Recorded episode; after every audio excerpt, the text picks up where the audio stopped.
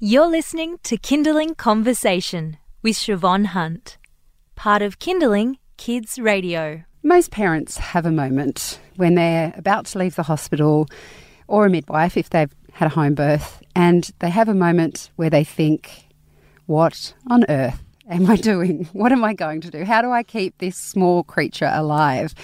Even when you're having your second baby, or at least this is what it was for me, it can feel like you've forgotten everything that you learnt with your first because, you know, you've had a year or more to uh, learn the ways of an older child.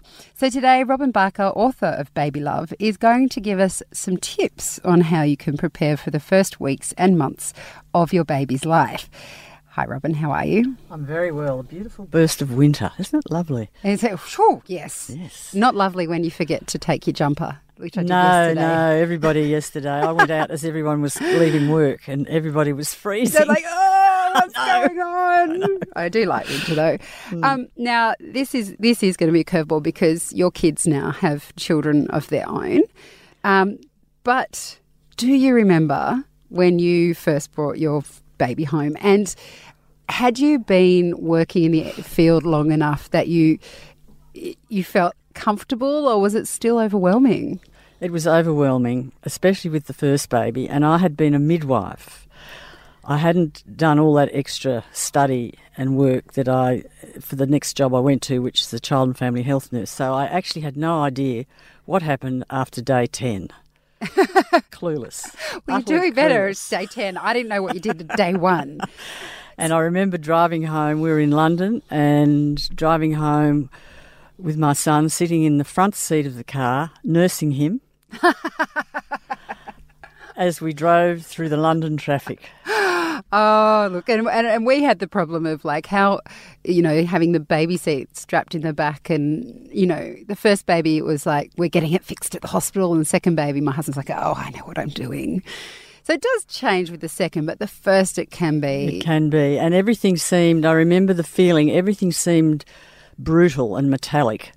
You know, I had this little baby in my arms sitting up there, and it seemed the world was suddenly this brutal place. Yeah, It's, extraordinary, actually. Mm. it is. I remember, as speaking of wh- how your perception changes, I remember um, being in the lift with a mum who we'd just done a, a class together. I think it was Pilates or something, and um, she it was her second child, and we were going down the lift, and the baby must have had sleep in its eye, and she dug a finger in, getting the sleep out, and I was horrified. Like I remember distinctly looking at her, thinking. Oh, you're evil. And of course, I did the same with my second. But at the time, babies are so, they feel so fragile and breakable. They seem that way. The thing is that healthy babies are actually, obviously, they need care and attention and protection and all that.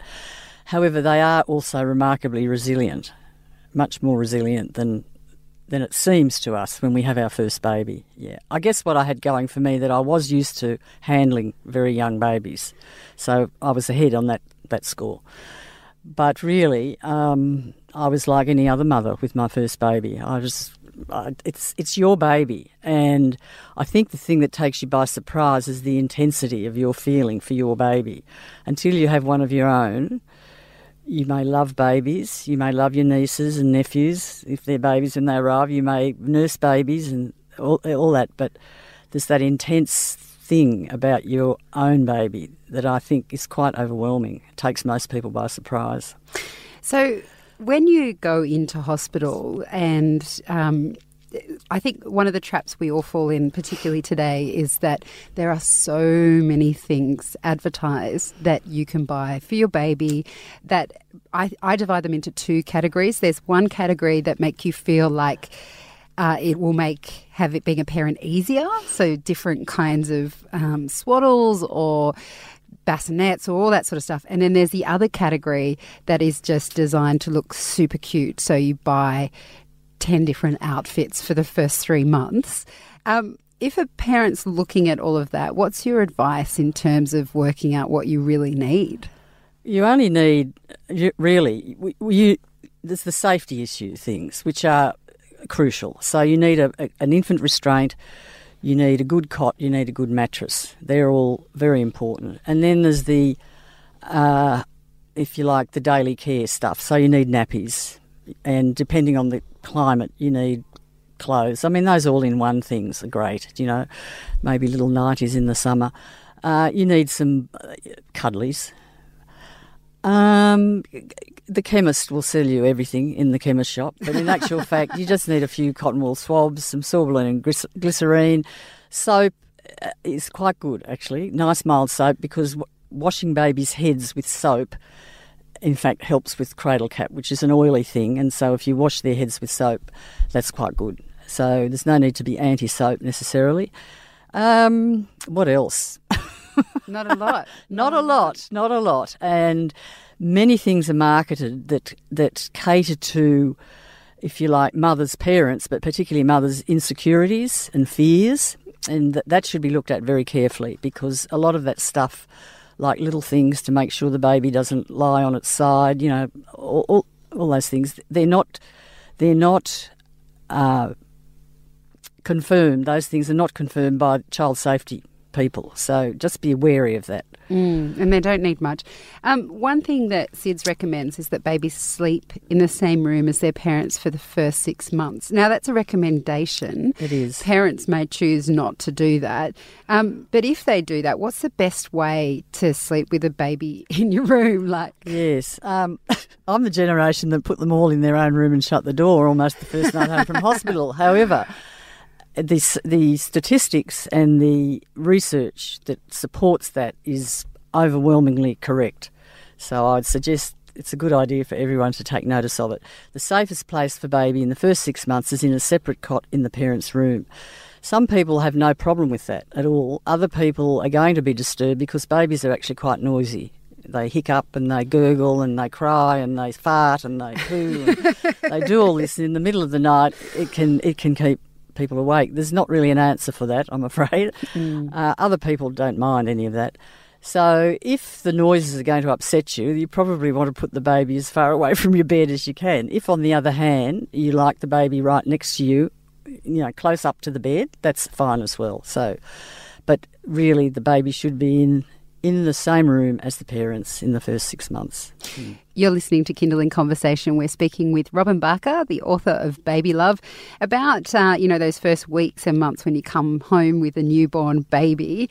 Um, now, Robin, when I had Darcy, uh, I remember in terms of breastfeeding, so she was beside us in we had our bed and then she was in a bassinet and I used to when she woke up for a feed, which as we know is very often, I would pick her up, I would go out into the lounge room where I had a lamp covered with a so it was soft light, sit in the bed, eh, sit in the chair, feed her and then come back to the bed. So I wouldn't wake up my husband. I think that is Oh hilarious. Second time, second time round, I He just kicked him out of bed. He just had to wear it. Yes. No, second time round, I went out. You go. You sleep somewhere else, Mm. and baby and I will work it out here. Um, do you have any advice on how and where to breastfeed during that initial phase when they are always hungry and Yes. Um, look, a, dis- a bit of that depends on how your breastfeeding's going. For example, if you have really sore nipples, you're probably better off getting out of bed and sitting up and doing doing the breastfeeding the way people have shown you how to do it. If, on the other hand, you're breastfeeding by the time you come home from hospital is relaxing, everything's going well, there's no problem with feeding in bed, but remember to put the baby back in the bassinet after the feed and don't just fall asleep. and try not to just fall asleep. So again, emphasising the point, the safest place in the first six months is in a separate uh, bassinet. There are people who decide to ignore that and sleep with their babies in the first six months. That's a personal decision, um, and you know, for that, that family, that's how they decide to do it. Um, And there are guides on how to do that. there are guides safely. on how to do that safely. Uh, so, I mean, I, I, I'm not even going to say it's an option because from where I'm coming from as a health professional, I have to say the safest place is in a separate bassinet.